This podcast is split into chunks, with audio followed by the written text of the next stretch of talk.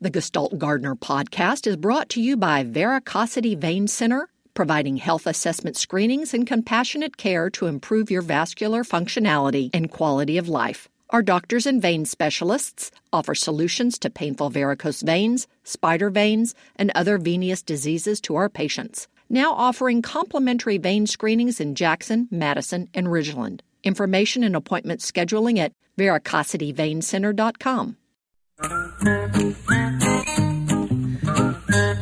Good morning, good morning. Ain't it a great morning outside? Feels good, folks. Fall is in the air and the state fair is in town. In Jackson, that is. Hope to see some of y'all down there. I'm horticulturist Felder Rushing. This is the Gestalt Gardener. It's one of the many locally produced programs by Mississippi Public Broadcasting.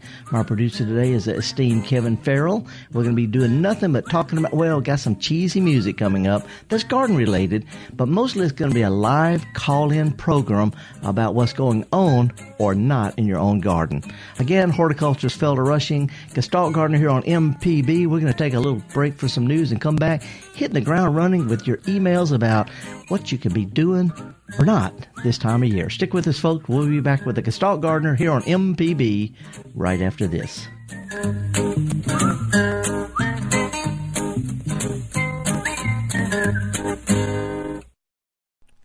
Live from NPR News in Washington, I'm Corva Coleman. The National Hurricane Center says the eye wall of Hurricane Matthew is just brushing the coast of north central Florida. The hurricane is about 45 miles southeast of Daytona Beach. National Hurricane Center Director Rick Knabb told CNN coastal residents need to listen to evacuation warnings. The center of action is going to be on the coast and at some points inland, and I'm really worried that folks are uh, letting their guard down because they think, well, the center's offshore and the track stays offshore, so I'm not going to get hit. And that is not the message we want to be sending. The hurricane death toll in Haiti, meanwhile, is at least 283 people. Haiti's interim president says the situation there is catastrophic. NPR's Jason Beaubien is in southern Haiti, near where the hurricane first made landfall. Villages in this area were flattened by Hurricane Matthew. What used to be agricultural fields are littered with snapped tree limbs, torn strips of metal roofing, and debris that used to be the contents of residents' homes. Here in the city of Cayes, every neighborhood is clogged with downed power lines, fallen trees, silty mud. People are still sleeping in crushed cinder block homes. Hundreds more are taking shelter at a sports complex near the river. The UN says 1.5 million Haitians were in the zone, buffeted by Matthew's most powerful winds. Aid groups say they're finally reaching some villages that were completely cut off after the storm, and they're finding people desperately in need of food, building supplies, and clean water.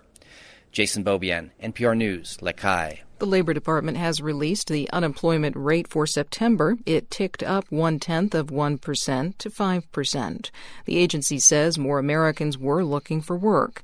There were 156,000 jobs created last month. That is fewer than analysts expected.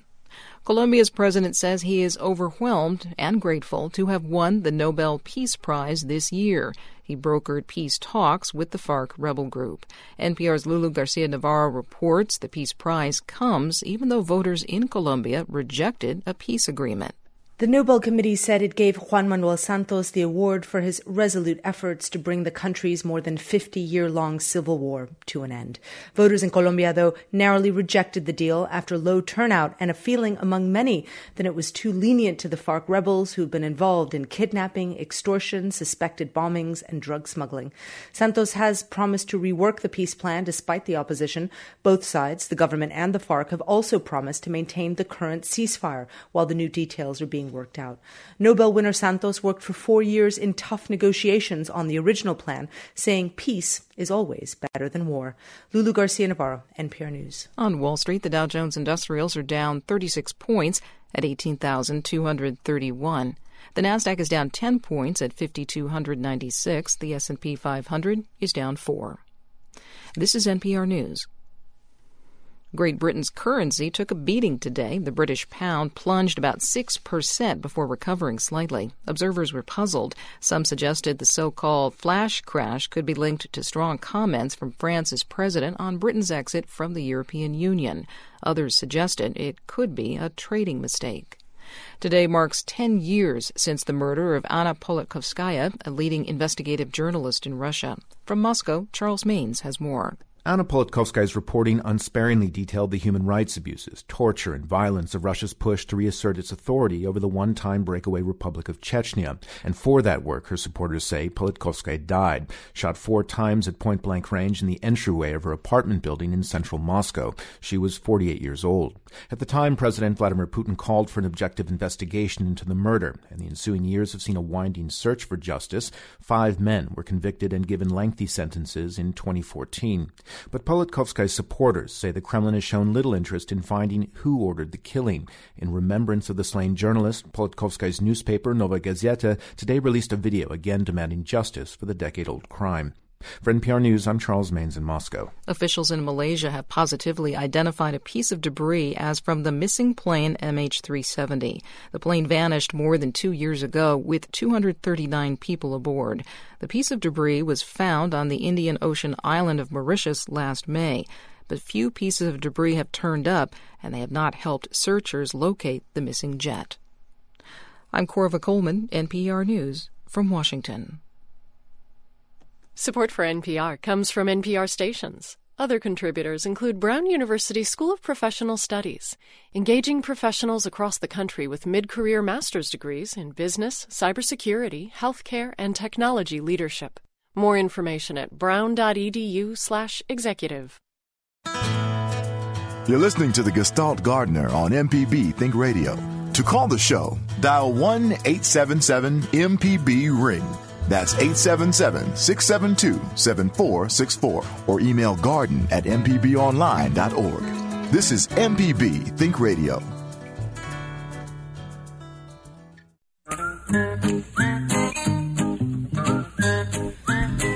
Okie doke, folks. Welcome back. Horticulturist Felder Rushing. Before we get to gardening, uh, Kevin, have you been to the fair yet? I have not, but I'm looking forward to going. What's your what? What's the first food you go? No, no, no. What's the second food you're going to?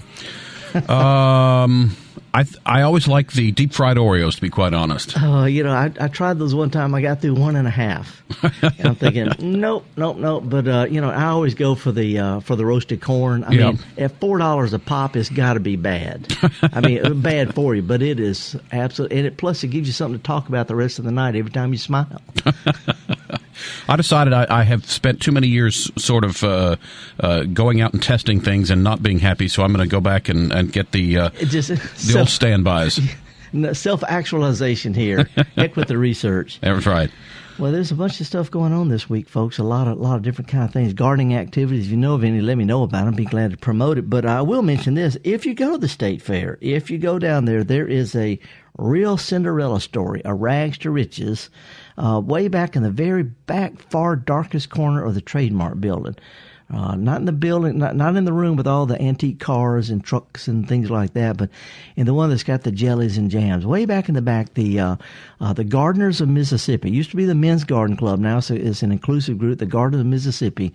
They host this flower show back there, and where people bring in potted plants, hanging baskets, cactus, succulents, uh, all just an, a plethora of incredible old pass along type plants.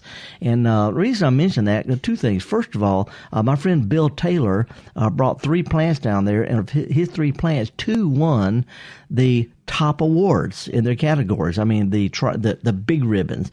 One is a plumeria. If you've heard of uh, frangipani or plumeria, which is uh, you know the what they make Hawaiian leis out of, he has one that's probably 12 feet tall, uh, maybe 11, 11 and a half, 12 feet tall. In full bloom, and it got one of the big ribbons. So if you haven't seen a frangipani in full bloom in Mississippi, it's right there at the state fair. Uh, he also has one of the biggest, um, what do they call it? It's, it's, it's not a, it's not a cactus. It's not a palm. It's great big. Uh, I can't think of the name, but got a great big uh, base to it. But anyway, the rags to riches story, uh, nestled in among the other things, is a plant that I actually entered, got a blue ribbon. Not that big a deal because blue ribbons, if you got a decent little plant, it'll get a blue ribbon. But this plant is one that was grown from a piece that was left on the curb in the trash in my neighborhood. It was about eight inches long. It had no roots. It was completely shriveled. I was walking the dog. I picked it up several years ago, brought it home, put it in some water, repotted it, pruned it up, fertilized it, uh, and from uh, from almost death, near death, it's won a blue ribbon. Cinderella story, and it's called Chinese evergreen. Some of you know it as a great indoor foliage plant. Uh, the Latin name is Aglaonema. But anyway, you want to see a real Cinderella story? Look for the um, for the, the plant back there that's uh, uh, green and variegated, got a blue ribbon on it, and it's called the uh, Chinese evergreen Aglaonema. It's a lot of fun. A lot of stuff going on right now, and uh, I want to mention one other thing, Kevin. Uh, I was dri- driving in this morning. I went up to Oxford yesterday. Uh, Oxford's got one of the best, if not the best, community garden in the state. And I met with those folks and a couple of school gardens, of the food to farm to to, to school uh, program. But I took some plants up there with me some chives, some oregano, some parsley, and three different kinds of kale. Now, are you a kale eater at all? Uh, I have started eating kale. Uh, I'm uh, get the the blue apron, you know, where they send the food to you and you and fix it up, ah. and it's it's always very fancy. So I've become a bit of a kale eater. Yes. Well, my truck, it was all. I mean, my Jeep was was the windows were up all night. I got it this morning, and it, and it smelled like I'd eaten every bit that I.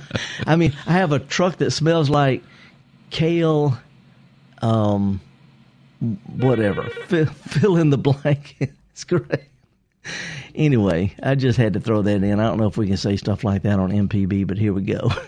We're going to be talking about gardening, folks. You want to give us a call? It's toll free, one eight seven seven MPB ring. Got a couple of uh, emails I want to share with you, and it's time to to uh, share, to dig and share red spider lilies. But let's start out by doing what I said we were going to do, and talk about gardening. Let's go to Columbus. Good morning, Nick. Thank you for calling, man. What's up? Hey, Phil, how are you this morning? Fine, Got fine. question. Yeah.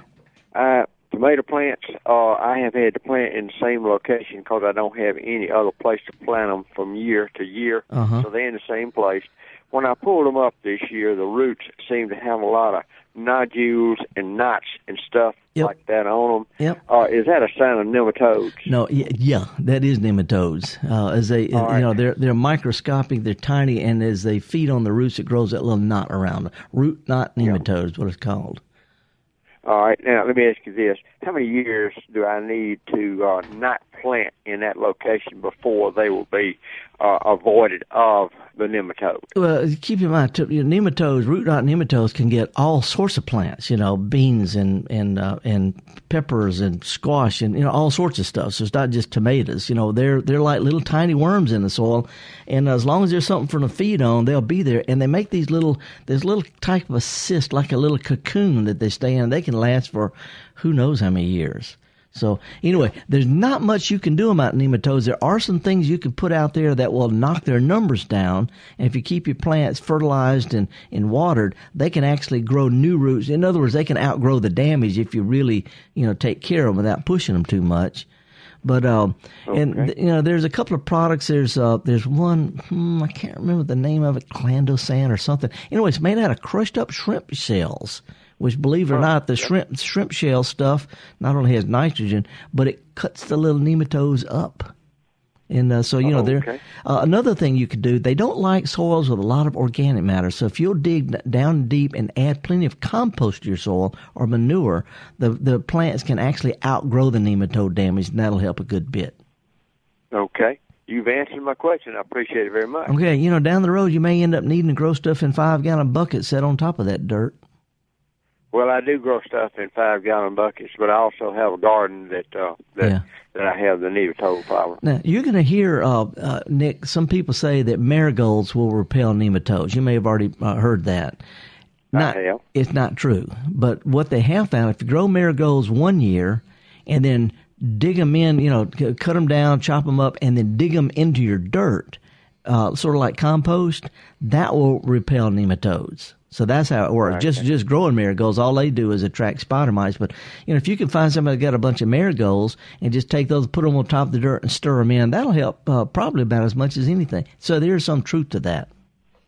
Very good. I appreciate that very much. Good luck, out, Nick. Appreciate your call, man. Alrighty, one eight seven seven MPB ring. I got a box of daffodils in the mail day before yesterday. All new kind, little small dwarf type of daffodils, and uh, put some in my yard. I'm gonna wait uh, another few weeks till my truck gets repainted and replant the truck garden. I'm gonna put some in there.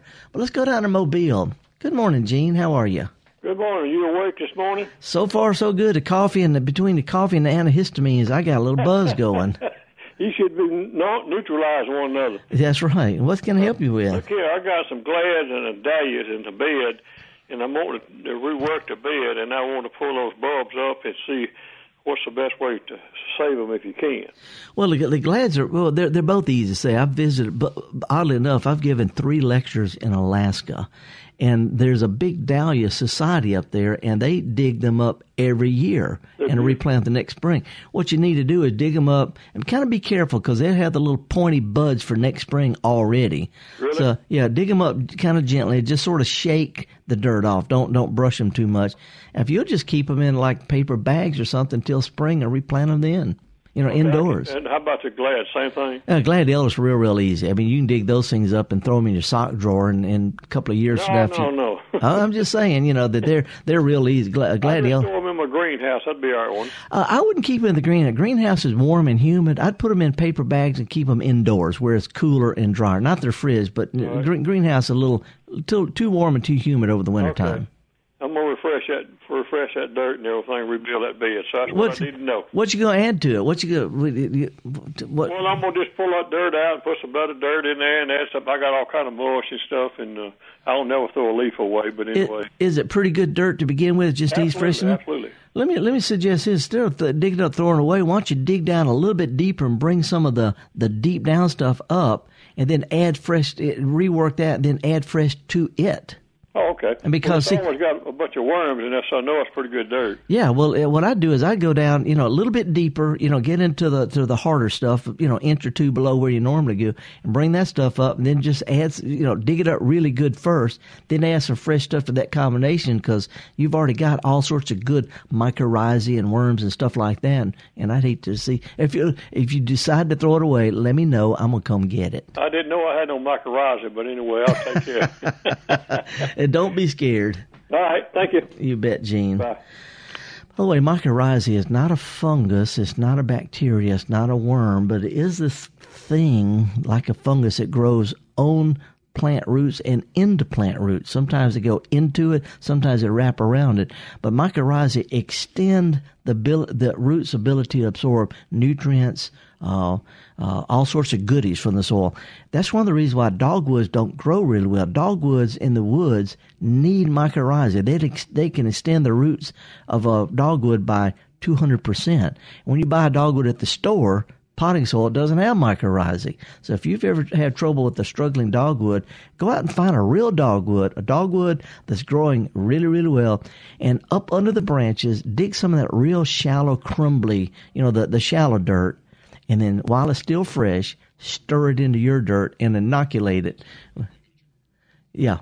All right. Well, we're going to take a real quick break, folks. We got a couple of callers on the line, and uh, both of them down close to the coast. Glad to hear from y'all. I was up in North Mississippi yesterday, but we're going to take a little break and come back with more of the Gestalt Gardener. I'm horticulturist Felder Rushing. Got me a box full of daffodils. Got me a jeep full of kale and chives and parsley and so many other things. It's time to plant if you can get them. A little warm. Go to the state fair, calm down, relax, eat some taffy, visit the flower show, dig your dirt, then give it a week or so to settle down before you plant. Plenty of stuff we can do right now, but we're going to just be talking about it here on the Gestalt Gardener on Mississippi Public Broadcasting. We'll be right back.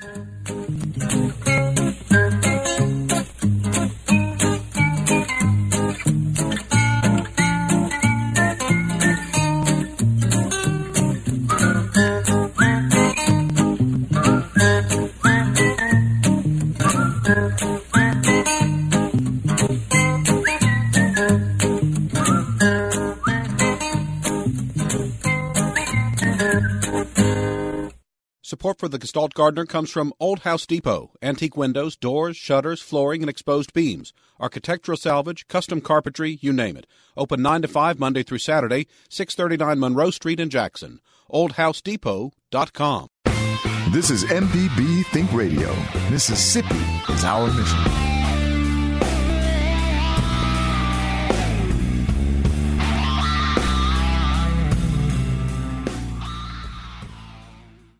From the Capitol steps to your front door, MPB News covers the state like no one else. Our team of award winning journalists keeps you informed on the news affecting your life. MPB News online at MPBOnline.org and on MPB Think Radio. You're listening to the Gestalt Gardener on MPB Think Radio. To call the show, dial 1 877 MPB Ring. That's 877 672 7464 or email garden at mpbonline.org. This is MPB Think Radio.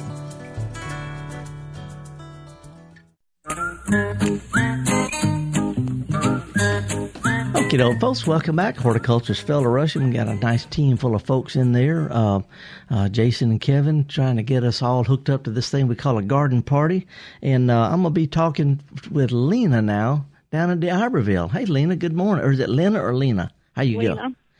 go? Uh, you got Lena. a you got a lemon tree. Is it your lemon out in your yard? I, I bought it in a pot. It's a Myers Lemon Improved. And Uh-huh. I was just one. I bought it a couple of weeks ago. It's still in its pot from the nursery. Should I plant it now? Wait until the weather cools off and more of the rain comes. Oh well, it'd be easier to wait.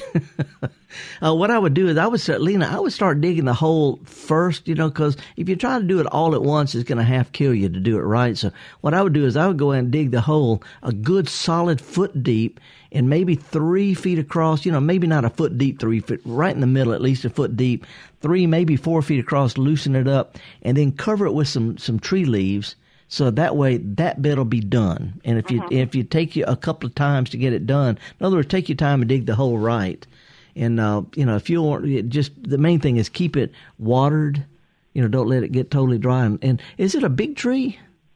No, it's uh, it has like a main stem and two little branches branching off from the top. So it's, Okay. it's an immature thing. Okay. Well, you know, next next year when it branches out, you know, just leave some of the branches are growing up and out, and don't let it get all crowded. Uh, another thing, uh, and you probably already know this, but when you pull a plant out of a pot, it's really important to gently loosen the potting soil and the roots. Stir that into your dirt.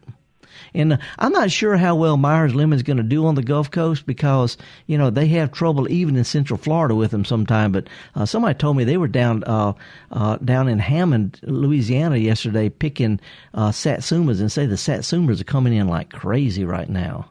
Well, yeah, I have a satsuma tree too. They're just starting to tar- turn yellow. Should Yeah. I pick them now? Oh no no no no no no the long the long I mean they'll they'll it's like a tomato if you pull a tomato early and showing a little color it will turn red and get softer but it won't get sweeter the longer you leave these on the tree the more the more uh, uh, uh, juice the more flavor is going to be pumped into it so leave them until you you know, the you know as long as you can they get sweeter and better for you. But some uh, something's picking some of them and they're rotting on the stem. So that's Well, why. Yeah, there you know there there there are some diseases out there, especially when we had a wet year like you know we had a real wet spring and, and early summer, and uh, diseases splashed around a whole lot there. But you know, picking them early, you know they're going to get stuck right there. They're not going to get any sweeter, any juicier, anything like that. Well, thank you so kindly. Okay, I Lee. to you all the time and come to see you when you're in our area too. Okay, have, uh, talk to the folks at the library and let's get me back down there and have some fun. Okay, thank you. You bet, appreciate it. Bye bye. Had a really good time up yesterday in Lafayette County. I visited a couple of school gardens. Uh, they've got this this uh, farm to food. They're showing uh, kids, you know, the, how to grow stuff, including some food, and they're actually using some of it in their cafeterias. Learning a lot of stuff. It's not about gar- you know, gardening is not in a school curriculum. It's not in there. Matter of fact, to be honest with you, a lot of uh, uh, teachers and parents don't want their kids gardening because it looks like they're trying to put them back on the farm. And I totally get that. But the teachers are using them as outdoor classrooms, teaching math and science and art and history and geography and all these kind of things. But they're using plants as a as a vehicle, I guess. Anyway, had a great time talking with the folks from the community garden and the in the public. Uh, we just uh, backed my truck up, pulled a bunch of stuff out, stood up there and yacked and answered questions. Love to come to communities and do kind of a general fun gardening talk. But uh, let's stay down on the coast and go to Mobile. Hey, Phil. Good morning. I mean Gulfport. Sorry, you're in Gulfport. Sorry. Yes, and I've also got a tree question. Yeah. I've got a beautiful, massive three trunk or triple trunk red maple in my front yard, about 20 feet to 30 feet in front of my house. Uh huh.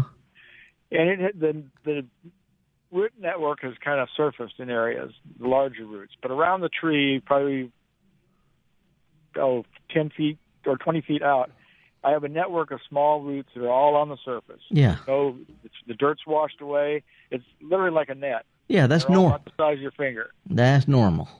Can I? Uh, would I damage the tree if I cut those back? Oh yeah, yeah, yeah. Uh, if you stick your arm straight out and wiggle your fingers, that's what the roots, uh, the, where the roots that feed the tree, they absorb nutrients and all like that, and they're all connected to the tree through those things that are on top of the ground. And the reason on top of the ground, Phil, because for some reason your ground is hard or stays wet or, or or whatever, and they can't breathe down deep. So you have things like maples that need air as well as water. The the roots tend to stay real shallow. If you cut them, uh, you know that cuts off the the tree's ability to feed and, and water itself. Okay. But now here's a couple of things, and also if you cover them up with dirt, the new one's just going to grow up on top of it because they're Right. they're telling you that. What I would do is I would first of all when the when the leaves start to fall, rake or blow them up under the tree. Let it be a real natural mulch. And a lot of botanic gardens, you'll notice the trees are you know they put a distinct uh, uh, like like a little ditch around the outer edge of the branch, and they cover the uh, under the tree with mulch. Down the road, you could put you some monkey grass or something like that to fill in, but let you know that's, that's part of the tree, and uh, it's not going to be it, it's not part of the lawn. But now you've got a tree, tree roots, and then the lawn is outside that. So if you can make a distinct line between the two, and just put leaves and mulch, and maybe down the road plant a ground cover, that's the only way to deal with that. Well, we need to put a walkway, a cement walkway, about 10 or 15 feet away from the tree. That's that's not a problem. You know, if you if you'll think of the tree as a as a pie, the outer spread of the branches is a pie. Uh, you know, you don't want to cut off more than about a third or fourth of that pie. Okay. See, so if you need to put a walkway down, you know, one side of, it, as long as you're not up close to the trunk, then and don't mess with the, the roots on the other side, you should be okay. All right. Well, I thank you as always. I appreciate it. You bet, Phil. Thank you. MPB, Mississippi Public Broadcasting. We're talking about gardening. We're staying on the Gulf Coast, so to Ocean Springs. Hey, Louise. Good morning. Hi, Felder. Good morning. Howdy. I have three things on my mind, and I make it quick. One of them is I just got back from southern Germany, and there was a lot of growth in my yard to be cut back, which I did, and I burned it because my compost pile is already huge. Uh huh. So I burned it. What do I do with the ashes? Put them on your There's compost Nothing in it. Well, or scatter them around your shrub. And ashes are actually good for plants. The only plants I would not put ashes under because they're extremely alkaline. They're highly alkaline and they're water soluble. So when you put them out there with a good rain, it soaks them straight in and it can temporarily over um, alkaline your, your soil. I would not put them under azaleas, camellias, or blueberries because those are acid loving plants. But you can scatter them over the lawn. You can put them under your you know your trees anywhere except azaleas, blueberries, and camellias, and they'll do fine. that's what I needed to know. Secondly, one of my lemon trees has never produced a lemon. I have, I had one lemon tree that was wonderful, but it was ruined when I had the septic tank replaced, and hmm. now I have one little lemon tree, and it has big things growing up toward the sky, which I'm about to cut off. I think. Do you think it'll ever produce, or does it need a Oh, no, no, they don't need partners. They're self pollinating. One, you know, one citrus plant can make fruit by itself. Um, and I don't know why yours wouldn't, because you know we haven't had the really, really the late frosts that usually kill the flowers. Uh, about the only thing I could suggest, and this is kind of a general approach that, that, that can work, is thin out this winter. You know, when they drop the leaves, thin out some of the, the, the limbs and then thin out some branches that are on the limbs that are left. Don't leave any kind of stubs, but just take a few limbs out and then a few branches off what's left. And the energy that would have gone to what you cut off will go into what's left, and that might help. I'll do that. And now, according to your suggestions, I wanna, I wanna put a garlic clove into the ground and see what happens. You Yeah. said to do it in October, so I'm going to do it. Any suggestions? Have you got you got you got some already? You already got some garlic? I bought it in the store. Okay, uh, those will those can do. We have two kinds of garlic: the kind that really likes cold weather, the kind that doesn't, and they'll both do fine. But the some from the stores, a lot of times they're a little bit later to produce. But yeah, work up the dirt a little bit and put it oh two or three inches deep, and then give it uh, just a little bit of fertilizer, just a just a pinch of fertilizer, and the leaves are going to come up uh, over the winter. And in the spring, late spring, they may send up a flower stalk. It'll look like a, a round thing with a, you know, a, a, like a, a pointy thing on. Pop that off so the energy doesn't go to the flower. And then when the leaves start to turn yellow, uh, next probably May or so, that's when you can dig it up. And they grow under the ground. They don't come up on, on something. No, like that's right. That's right. It's a bulb. You know, you, you get that, that, that bulb of garlic that's got the individual cloves in there.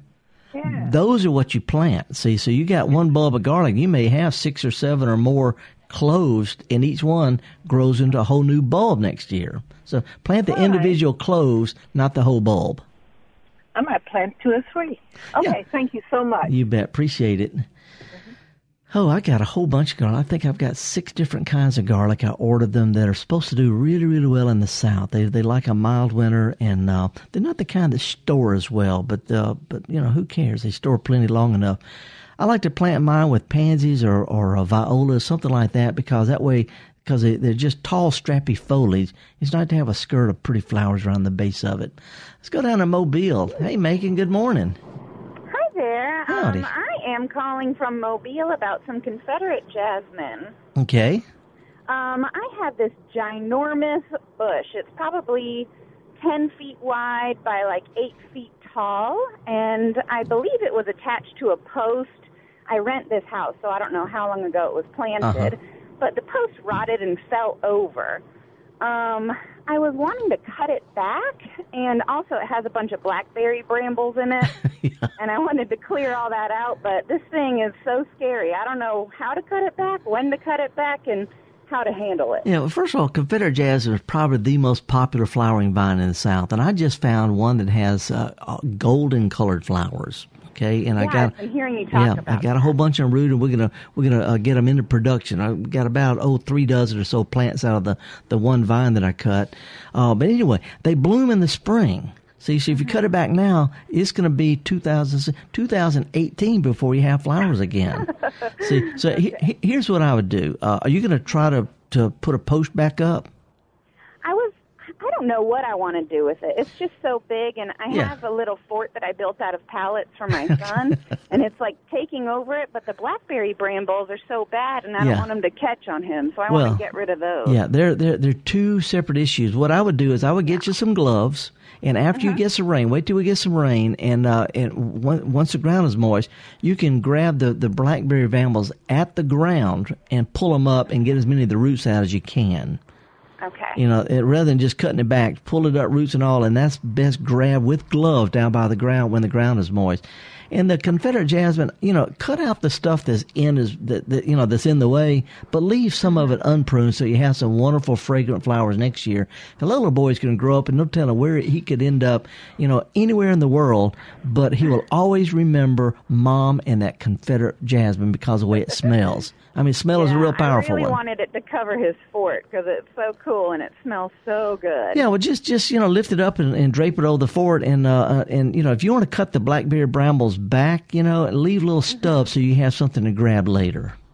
Okay, that's awesome. He's going to do some stuff that's going to really irritate you, and you're going to need to get out there and do something that just to, to blow off some steam. And pruning blackberries is a good way to do it. Yeah, he's almost two, so we're getting there. Okay, you need to hug that boy while you can. Ten years from now, his testosterone is going to start dripping, and you're just going to kick him. You know, so just hug him while you can. I'll just I'll just go pull brambles when I need to. If you get a chance, uh, shoot me an email, Megan, about some, and I give you some ideas of some real fun, simple things that you and he can do together that are sort of garden related, but they're he doesn't have to know much to do it, or you either, for that matter. Wonderful. Shoot me I'm an a email. potter, and so he loves playing in dirt and clay and all that. So That we- we- his hands dirty, he's all about it. There's some wonderful ideas I picked up all over the world about about uh, working outdoors and ha- little art type projects that kids can enjoy instant gratification. You'll you'll enjoy spending the time with him. Great. Thank you so much. All righty, Megan. Appreciate it.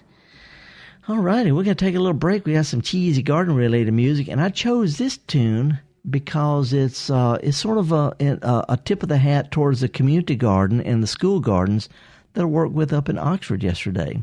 So we're going to take a little bit of a break and come back after some cheesy music. I got an email from Lynette Kraft. Her her pecans are faulty. They're all spotted. And they're moldy on the inside. It's very common. It's a disease called scab. I don't know why. Real, real common, especially after we have a wet spring and summer like we had. Nothing you can do about it practically, but if you got faulty pecans, welcome to the club. We're going to be back with more of the Gestalt Gardener here on Mississippi Public Broadcasting. I'm horticulturist Felder Rushing. We'll be right back.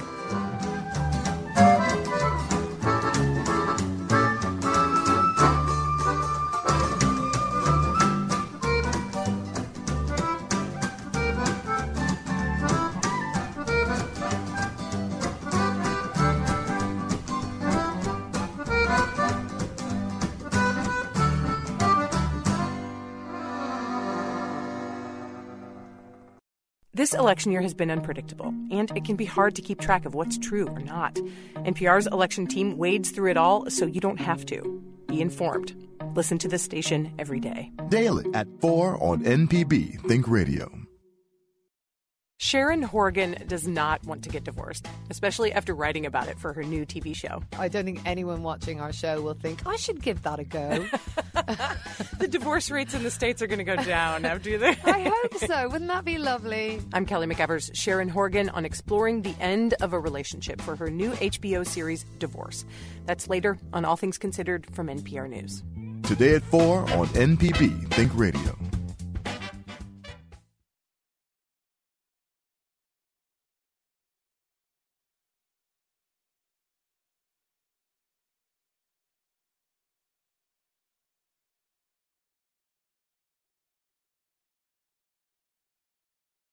Well,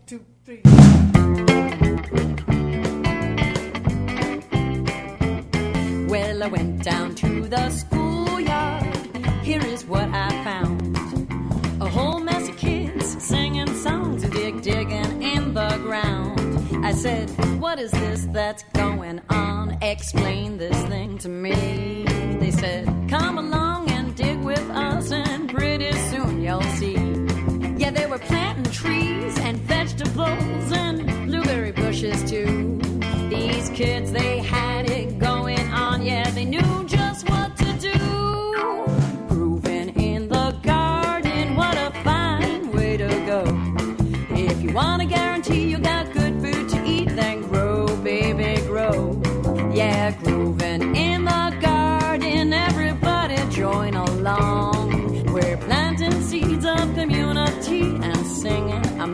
Song. So I ran down to the town hall, said, Mayor, come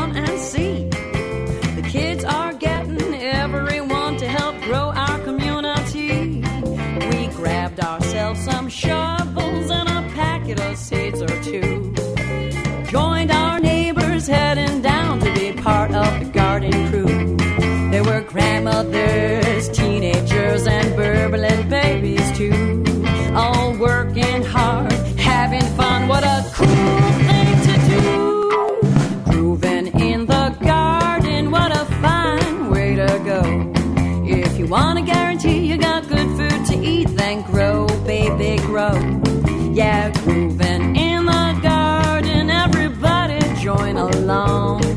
We're planting seeds of community and singing a mighty song. Yes, we're planting seeds of community and singing a mighty song.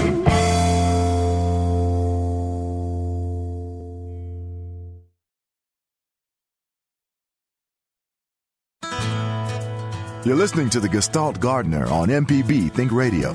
To call the show, dial 1 877 MPB Ring. That's 877 672 7464 or email garden at MPBOnline.org. This is MPB Think Radio.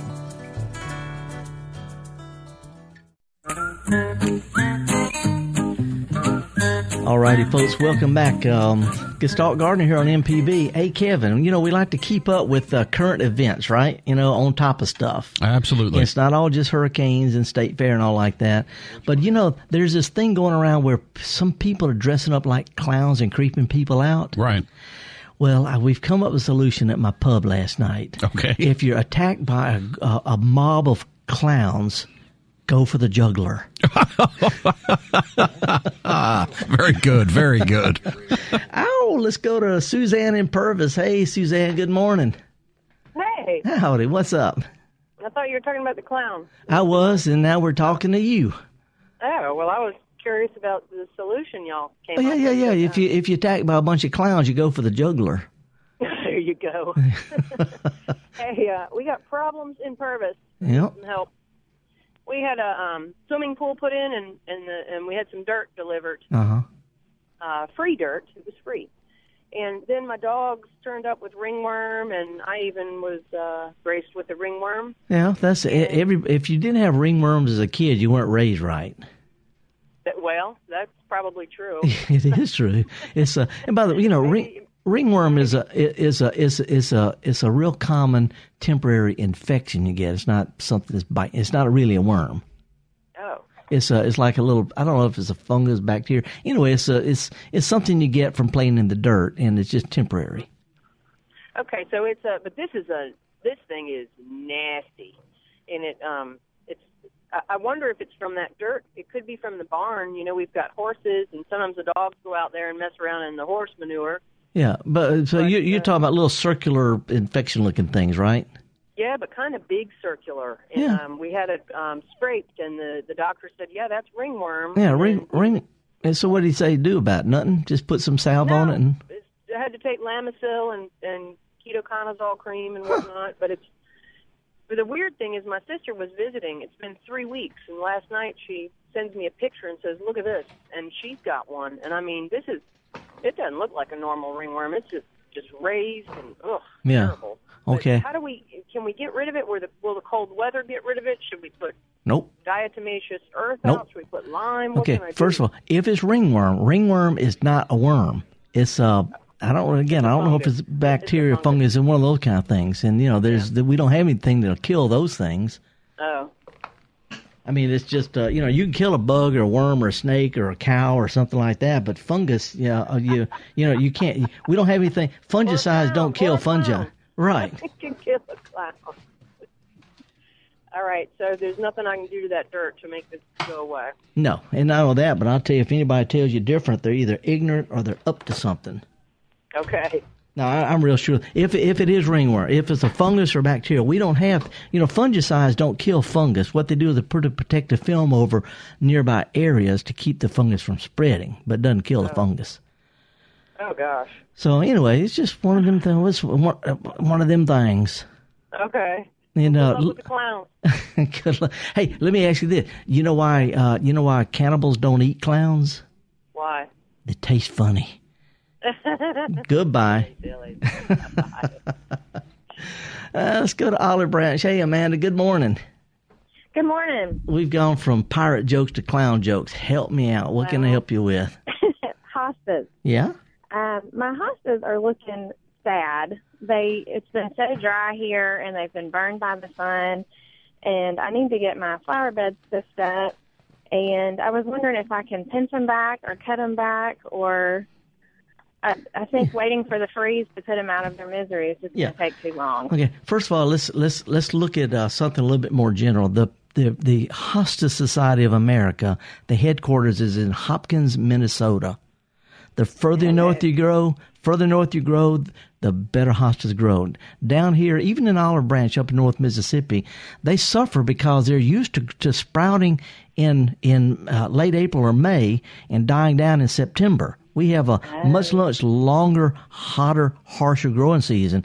See, so at this time of year, they're supposed to look ratty. They look bad at the Botanic Garden. You go to Memphis Botanic Garden, their hostas, they have a hosta society. Theirs look terrible too because they're they're worn out. You know, they've been growing since what late March, April. Right. So anyway, to answer your question, if you go ahead and cut them down, you know they're not going to miss that stuff. They'll just think they're in Minnesota and they're covered with snow. Okay. And- so and- I can trim them up and Yeah. kind of help Yeah, them look yeah. a little bit better. Yeah, you know, just as soon as it gets cold, they die down completely anyway.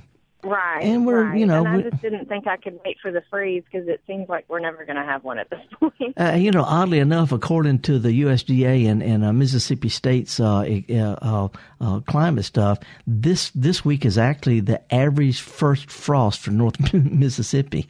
Mm, I don't think we're going to make it this year. I don't either. But anyway, the, my, my hostas, uh, I, you can't even, some of mine are completely died down in Jackson because of drought.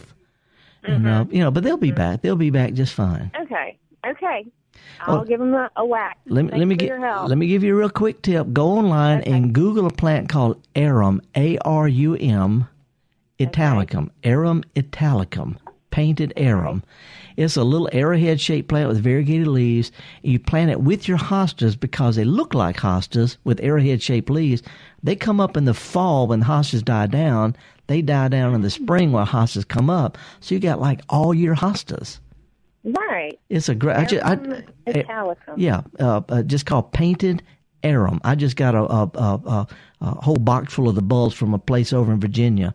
It's called Brent's, Brent and Becky Brent and Becky's bulbs. But any place you get them, arum italicum. It's a great old uh, pass along plant. See it around older gardens all over in, in northern Mississippi. But once you get a start, you got a really good little companion for your hostas to keep you from worrying about stuff. All right. Thanks so much. Okay, have fun, Amanda. Thank you. Bye bye. All righty, no more clown jokes. Let's go to uh, to Leland. Tim, I can't imagine being in the Delta this time of year. I'm from the Delta, and it can be daunting. Oh, it's really not that bad today. Oh no, not today, but it's been killing you the past month. Oh yeah, in general, it can get rough. What can I help you with? Well, I've got some kudzu growing on my ditch bank. I need to get rid of. How do I do that? Couple of things. Uh, first of all, keep in mind it can't go very far in the Delta because there's agriculture out there. Uh, but you can do a couple of things. You can cut it down uh, if it's possible. If it hadn't been there very long, you know, you try to dig up the roots. But the problem is on a ditch bank, you're going to have erosion. So sometime over the wintertime, uh, go ahead and just cut it down. You don't have any neighbors with a goat, do you? No, sir. I wish I did. Because you know goats will eat the heck out of some kudzu. All parts of Not kudzu the are only edible. thing that will. yeah, uh, Roundup will kill kudzu if you put it on the new growth next spring. Okay. It, it won't work this time of year. Matter of fact, right now, it's it probably. Have you noticed the flowers on kudzu? It's a Uh, no, I haven't. I've Yeah. never let it get to the flowering point. well. If you go out there, you might find some. They look like a little upright. You know how wisteria is purple and yellow and hangs down. These are Yeah. purple and yellow, and they stand up four, five, six inches, and they're real fragrant. Smell like great bubble gum. But anyway, if you'll cut it down over the wintertime, let the new growth come out and start to run a, little bit. and then spray it with Roundup. That'll kill a lot of it, and you'll have a little bit of regrowth, and then spray that. Uh, and try not to get Roundup if it's in a ditch. Try not to get it anywhere near any kind of water. Once it dries, it's safe, but you don't want to spray Roundup out over the water because of the surfactant in it. But but that will work. It will work. It just takes a little time. It takes two two or three, two or three sprays. Okay. Uh, the other question was, I've got. Uh, you were talking about lemon trees. Uh-huh. I've got Japanese uh, yuzus. I think I'm saying that correct. I'm not sure. In my backyard, plenty of them. What can I do with those? Wait, Japanese what? The uh, uzus. It's a, a little bitty, about the size of a golf ball lemon, and it's got so many seeds in it. It's almost more seeds. Than Uh, re- real thorny plant. Yes, sir. Okay, this is a cool plant. This is is is a lot of people call it trifoliate orange or wild lemon or wild orange.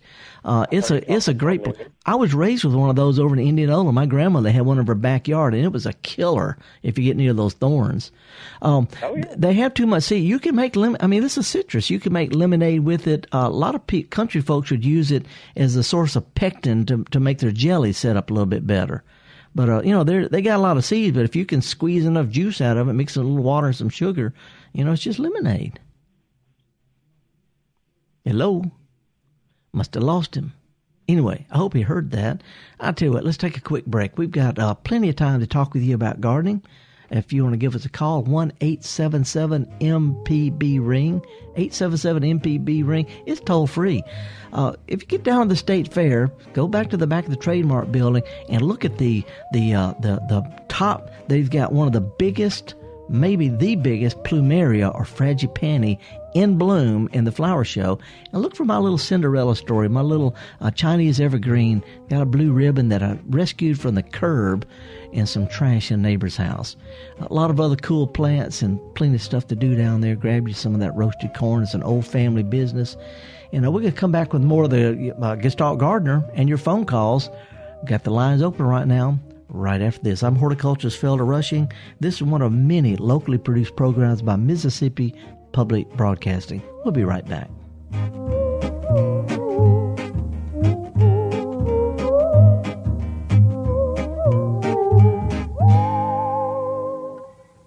This election year has been unpredictable. It can be hard to keep track of what's true and what's not, but NPR's election team wades through it all so you don't have to. Be informed. Listen to this station every day. Coming up this week on MPB's At Issue Cleveland School Desegregation. People in charge don't want to see the difference. It's a federal court case going back 50 years. Separate will never be equal. There's a plan to consolidate schools. We think we've done everything we can do. But not everyone likes the idea. If you would leave those children alone, it'd work itself out. We take a closer look at Cleveland school desegregation on At Issue. Tonight at 7:30 on MPB TV. You're listening to the Gestalt Gardener on MPB Think Radio. To call the show, dial 1 877 MPB Ring. That's 877 672 7464 or email garden at mpbonline.org. This is MPB Think Radio.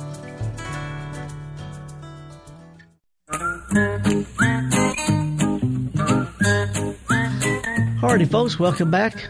Horticulturist Felder Rush. Got the lines wide open right now. People must be getting, excuse me, out in the garden to, to enjoy stuff. I got an email uh, uh, from a lady who said her hibiscus and schefflera are losing their leaves.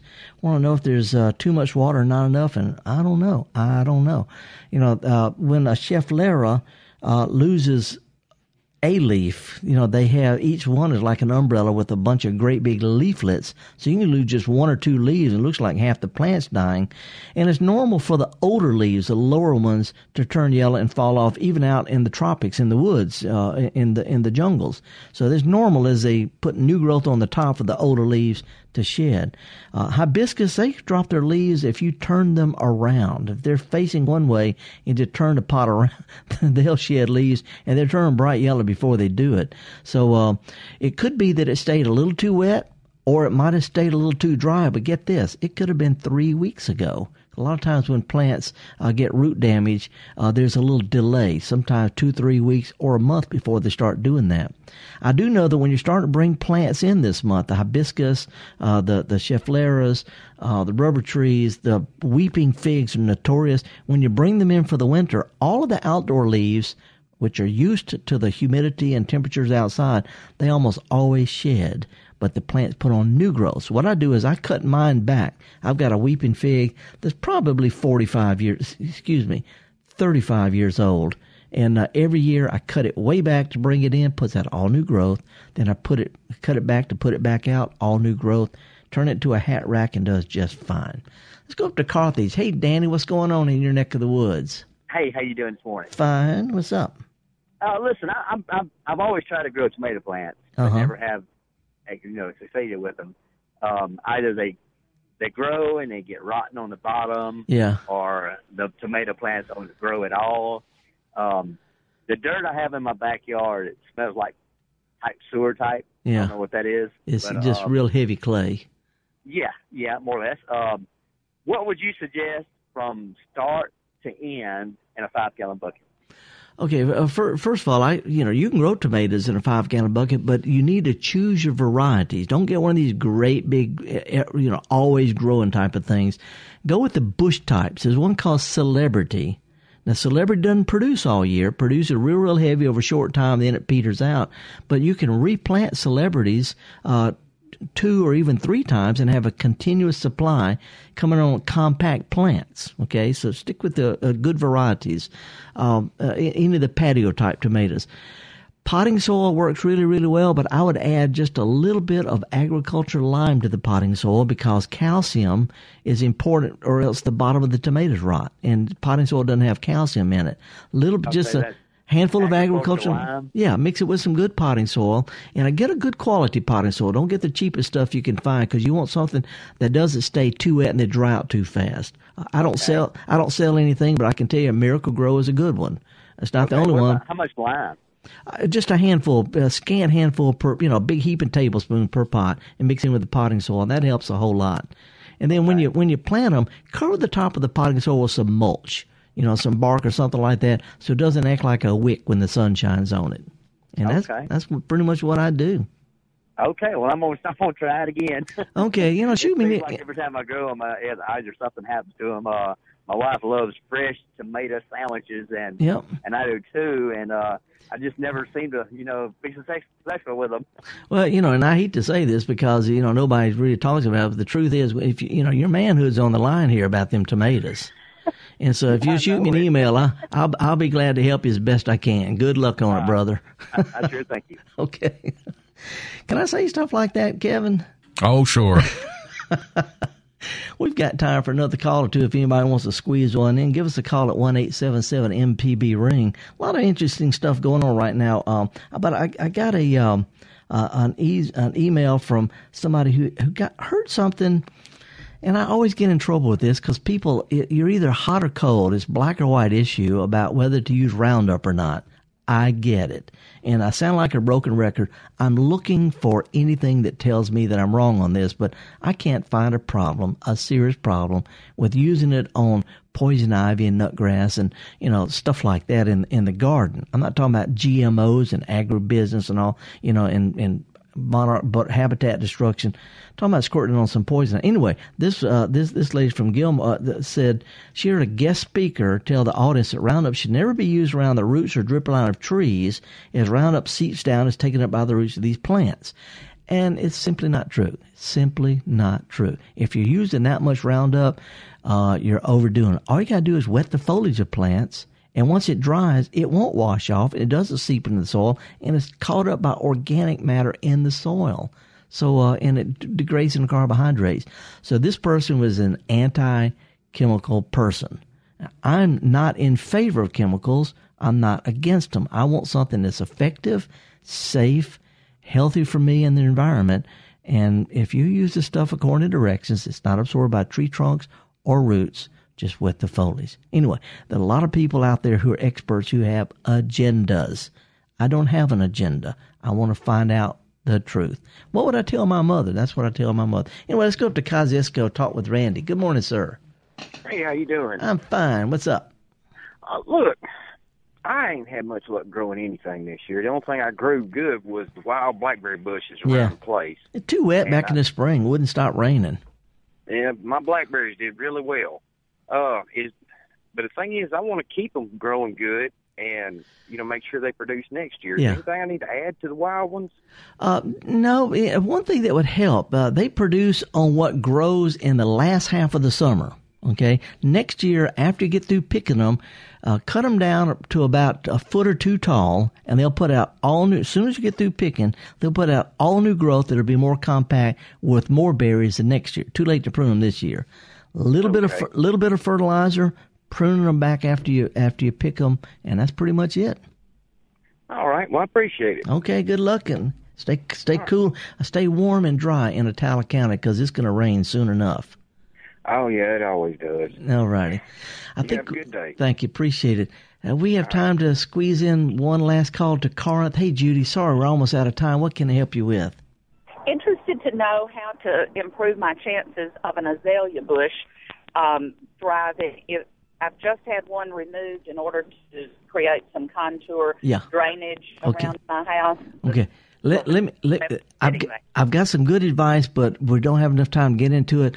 Email me, garden at mpbonline.org, because choosing the variety is the key up in Corinth. There's some that do better further south, some that do better up in your neck of the woods, and there's some great ones that'll take the cold if we ever have cold. So, uh, soil preparation and choosing the right variety, Judy. Thank you. Okay. And folks, if you have questions during the week about gardening, shoot me an email, garden at mpbonline.org. In, uh, Gestalt Garden is a production of Mississippi Public Broadcasting. We've had esteemed Kevin Farrell uh, uh, producing the program today. Uh, we've had our, our boss Jason uh, being the phone greeter. We're going to be doing the same thing this time next Friday and Saturday talking about gardening. We got programs all during the week. You want to tune in and, and uh, find something that scratches your itch. Again, horticulturist Felder Rushing, the Gestalt Gardener. I'm headed to the state fair. I'm going to look at that Cinderella story plant that got a blue ribbon. And I'm going to show everybody I can that I know how to do what we do best, and that's get dirty.